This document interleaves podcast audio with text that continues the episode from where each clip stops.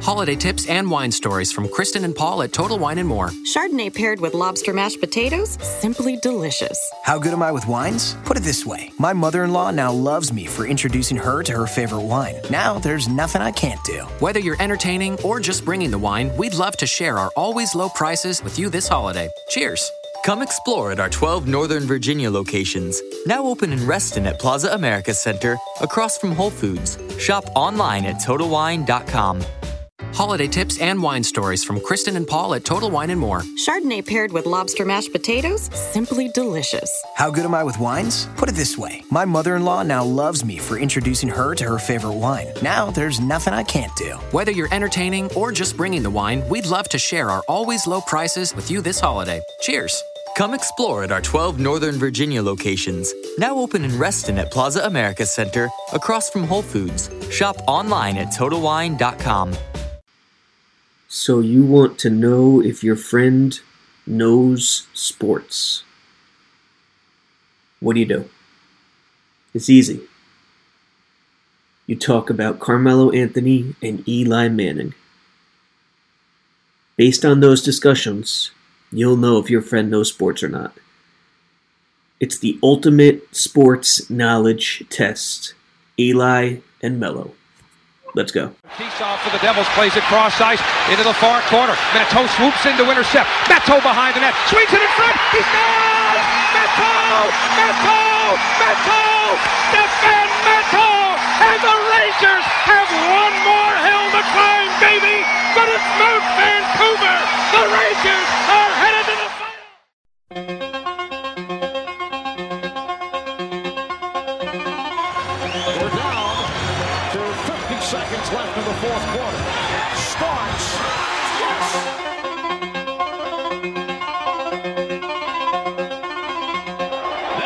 Mattingly. Oh, hang on to the roof.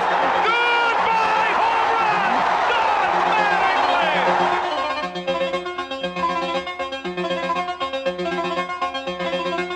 And I love to say this. Thank you, all you fans. You don't know how much this means to me.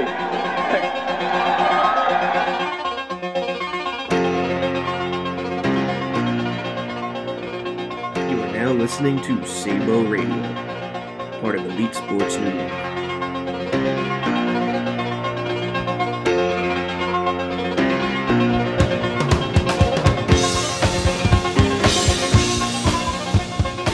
Sabo Radio back again.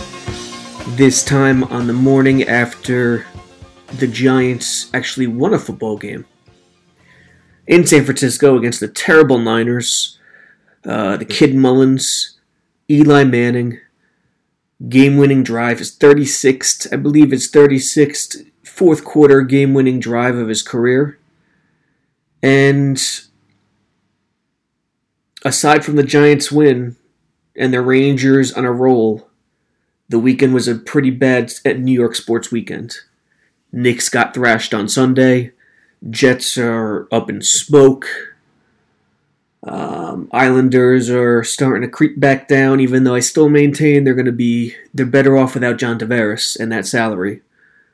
They'll, they'll be better off, but they're they're starting to creep back down a little bit into where people thought they would be. Brooklyn Nets, Caris LeVert.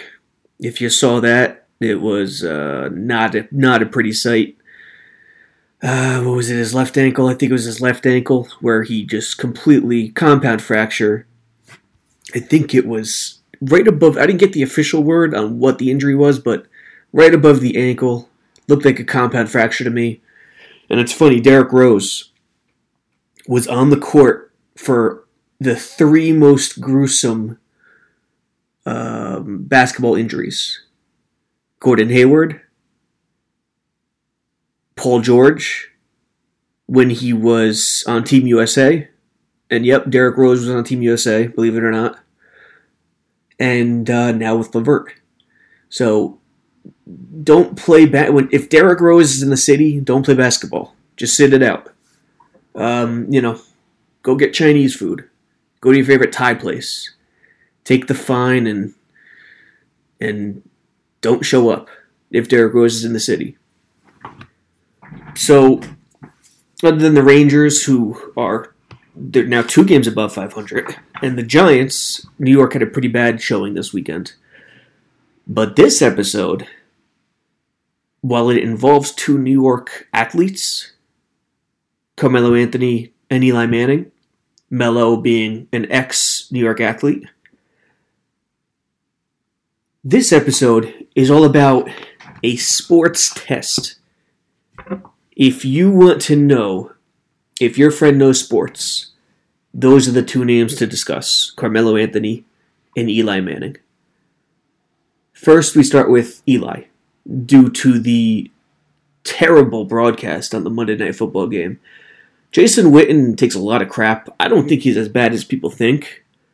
But overall, the broadcast is Witten's far better than the play-by-play guy. I forget his name, and uh, Booger McFarland. Booger McFarland is terrible, folks. I, I don't know how he's there, but anyway, Eli goes for nearly 200 yards. I think it was three touchdowns, and had the game winner to Sterling Shepard on the out, the quick out pattern near the goal line. Um, that gave the Giants the uh, 27 23 victory. Eli Manning is not done. He's not toast. This is the this is the point that's so aggravating. Eli Manning, he doesn't fight back. He doesn't uh, he takes the abuse. This is what he does. This is what he's always done he looks like a deer in the headlights out there, especially getting banged up as much as he does due to the putrid offensive line in front of him. So when people say, and Giants fans get on the man, it's Eli's done and Eli's trash, and um, ESPN Jordan Raanan re- runs a report, runs a runs a story, pretty much trying to bury Eli in his career at 37 years old it's a perfect test in finding out if somebody knows football or not. Eli Manning is not done. Is he the same guy he was when he entered the league? Of course not. Has he lost a little bit on his fastball? Of course. Is he a little slower than he used to be? Of course. But this is not a matter of being done. If he was done, if he couldn't play anymore, he would not have been able to lift the Giants to victory over even the 49ers. If he was done, he would have no chance. He would have no shot. So the headlines are now Eli still has a little magic left. Magic? You guys just called him done. You called him toast. How could he do this if he's toast? Is he not as good as he used to be? Yes. Introduce a little gray into your black and white world. The man is ninth in passing yards this season. He's middle of the pack in average yards per attempt at 7.4, tied with Tom Brady. If he was done, I'm sorry. If he was done, he would not be ninth in passing yards while getting sacked the most times out of any quarterback. He's tied with somebody. Who is it? Dak, maybe? He's tied with somebody, I think Dak Prescott, for 32 sacks on the season. Yet he's still ninth in passing yards. And we want to call him done and trash? I'm sorry. When the offensive line does at least an adequate job, we're not even talking average, below adequate, below average, when they just block below average, Eli could play. Did you see the first touchdown to Odell in the back of the end zone where Manning took the took the drop, the right tackle blocked the edge from the right tackle, took an inside move. And instead of fighting it, the right tackle pushed the guy to the inside. What did this do? This forced Eli to, to drop back, but then he also stepped up after that people were going nuts because he dropped back and stepped up and manipulated the pocket and found Odell in the back of the end zone. People were going nuts. They said they missed they missed the you know, the semi mobile Eli who used to do this. Folks, he can still do this. He just showed you he can still do this. The reason why he hasn't been able to do this is because there's no room to manipulate the pocket when the offensive line is atrocious. You can't do it. There's nowhere to move when the O line can't block. On that play where he stepped up, the first touchdown to OBJ, the O line did a tremendous job. Look at the film again. It's funny how that happens when the O line plays just average. Not well, average. When the O line plays average, Eli Manning delivers. The playoffs, two years ago, was it? Green Bay? Wasn't Eli who let them down. It was the receivers. It was Odell Beckham Jr. It was Sterling Shepard. It was the Miami freaking Miami trip. Which, you know, I can care less about Miami. Just deliver on Sunday. You can do whatever you want. But it was the Miami trip bleeding into Eli Manning came out in that game humming. Just humming the football. He could still make every throw. His arm is not toast. It's a confidence issue from time to time with him. He has no confidence in the O line, and he has no confidence that he's going to live on the next play after getting destroyed. To question the man's toughness is to admit you know nothing about sports. Okay, at 37, would he like to not take as many hits as in the past? Sure. But it's not at the level where he's done. You gotta be freaking kidding me. If you say he's done and he's toast and he can't play anymore, you prove to us that you don't know anything about sports, about football. The offensive line is the root cause. Has he declined? Yes. To what degree he's declined is a matter of argument. But in terms of the root problem among on this offense, it's not Eli, folks. Eli is not letting Odell Beckham do it's the offensive line. That is the root cause. Sports knowledge test part B. Carmelo Anthony. I have been a huge Carmelo Anthony detractor since we started the site three years ago. I, I just couldn't take it. I tried. I tried so much. The one year with Phil, Phil Jackson, I think it was Phil Jackson's second year, and Melo came out with a new found mindset. He was passing the ball. He acted as the team's point guard to the best of his ability. I got behind him and I loved it, and I it was working. He was, he was developing the team around him. It was working very well. And then about 15, 20 games in, he just stopped and started chucking the ball up again. Finished with a 430 field goal percentage. And since then, I mean, he hasn't had the, the excuse of the bad New York Knicks to get him off the hook. He went to OKC. They turned out to not work. I think they won the same amount of games, maybe one less than the year before, but they just they declined as a team.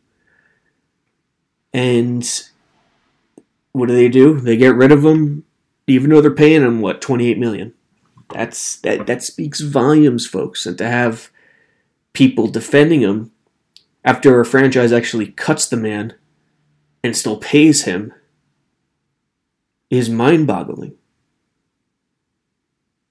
If people think, ask your friend if he thinks Carmelo Anthony is a top 50 all time NBA player. If he says yes, that person knows nothing about basketball. Ask him if he's a top five New York Knicks player of all time. If he says yes, he or she says yes. Can't forget about the ladies out there. If he or she says yes, he or she knows nothing about basketball. Carmelo Anthony once represented one of the most dangerous one on one scorers in NBA history. That's a fact. He is a Hall of Famer.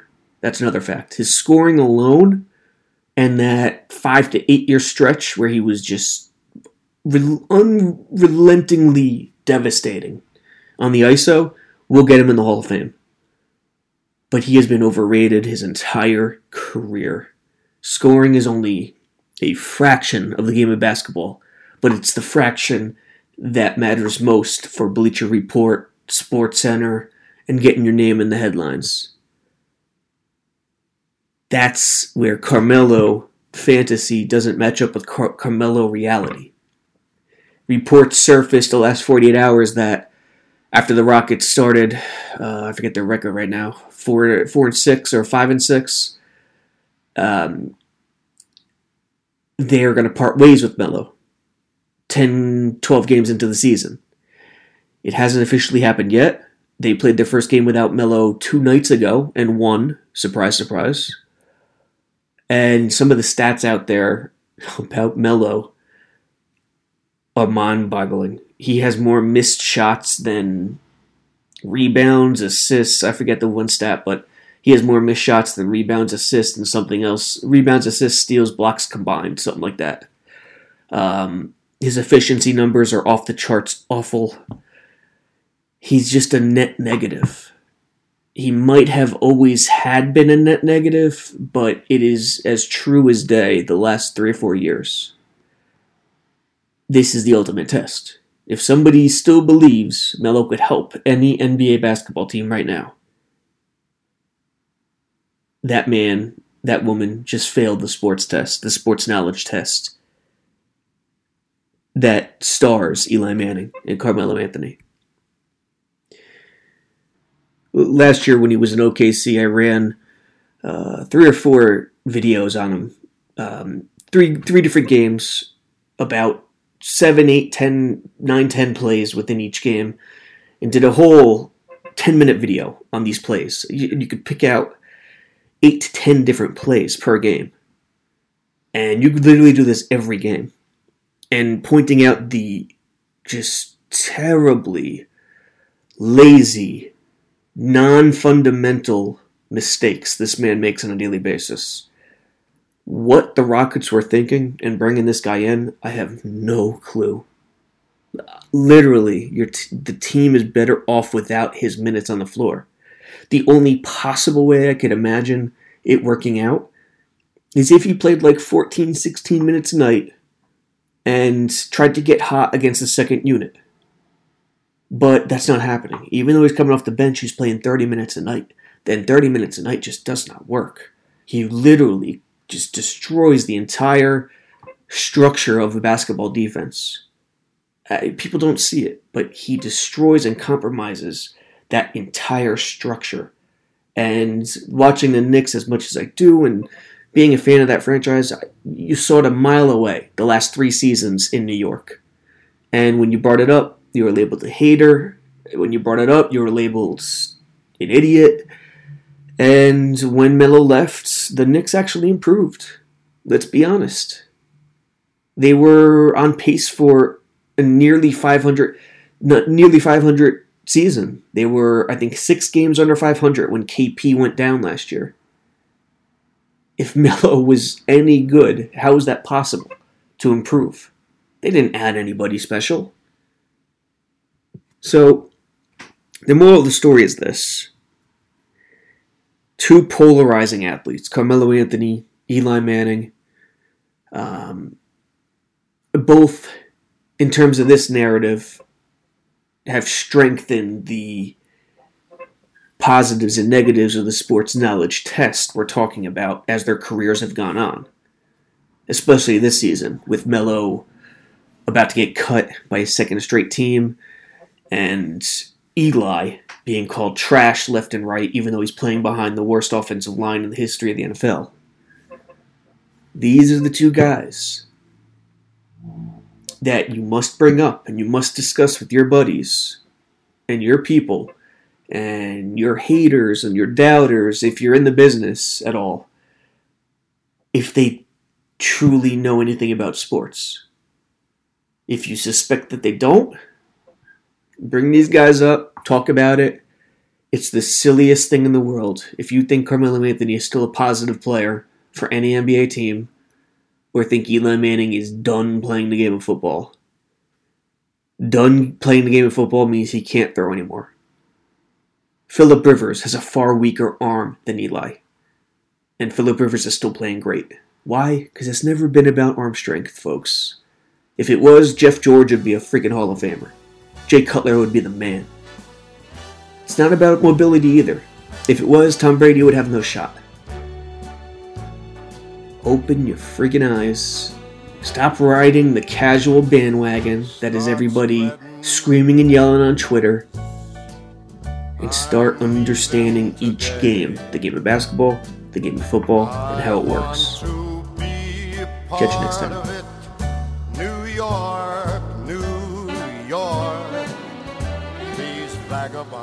Thanks for listening to Elite Sports Radio. Stay elite. right through the very heart of it. New York, New York. I want to wake up in a city that doesn't sleep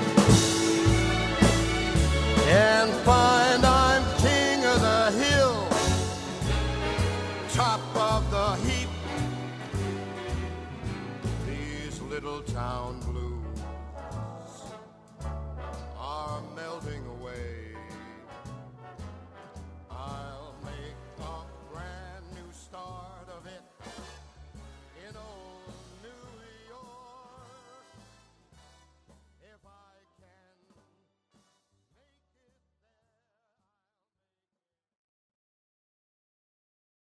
Holiday tips and wine stories from Paul, Kristen, and Dexter at Total Wine and More. My top tip not all gifts have to be for others. Treat yourself. Crisp whites like a floral Sauvignon Blanc pairs perfectly with shrimp cocktail and other light appetizers. Now that's how you kick off a holiday meal. Most adults smile an average of 20 times a day. Make that 21 for someone you love with the perfect bottle from Total Wine and More. Whether you're entertaining or just bringing the wine, we'd love to share our always low prices and ridiculous selection with you this holiday. Total Wine and More. Cheers. Holiday tips and wine stories from Kristen and Paul at Total Wine and More. Chardonnay paired with lobster mashed potatoes, simply delicious. How good am I with wines? Put it this way my mother in law now loves me for introducing her to her favorite wine. Now there's nothing I can't do. Whether you're entertaining or just bringing the wine, we'd love to share our always low prices with you this holiday. Cheers. Come explore at our 12 Northern Virginia locations, now open in Reston at Plaza America Center, across from Whole Foods. Shop online at TotalWine.com.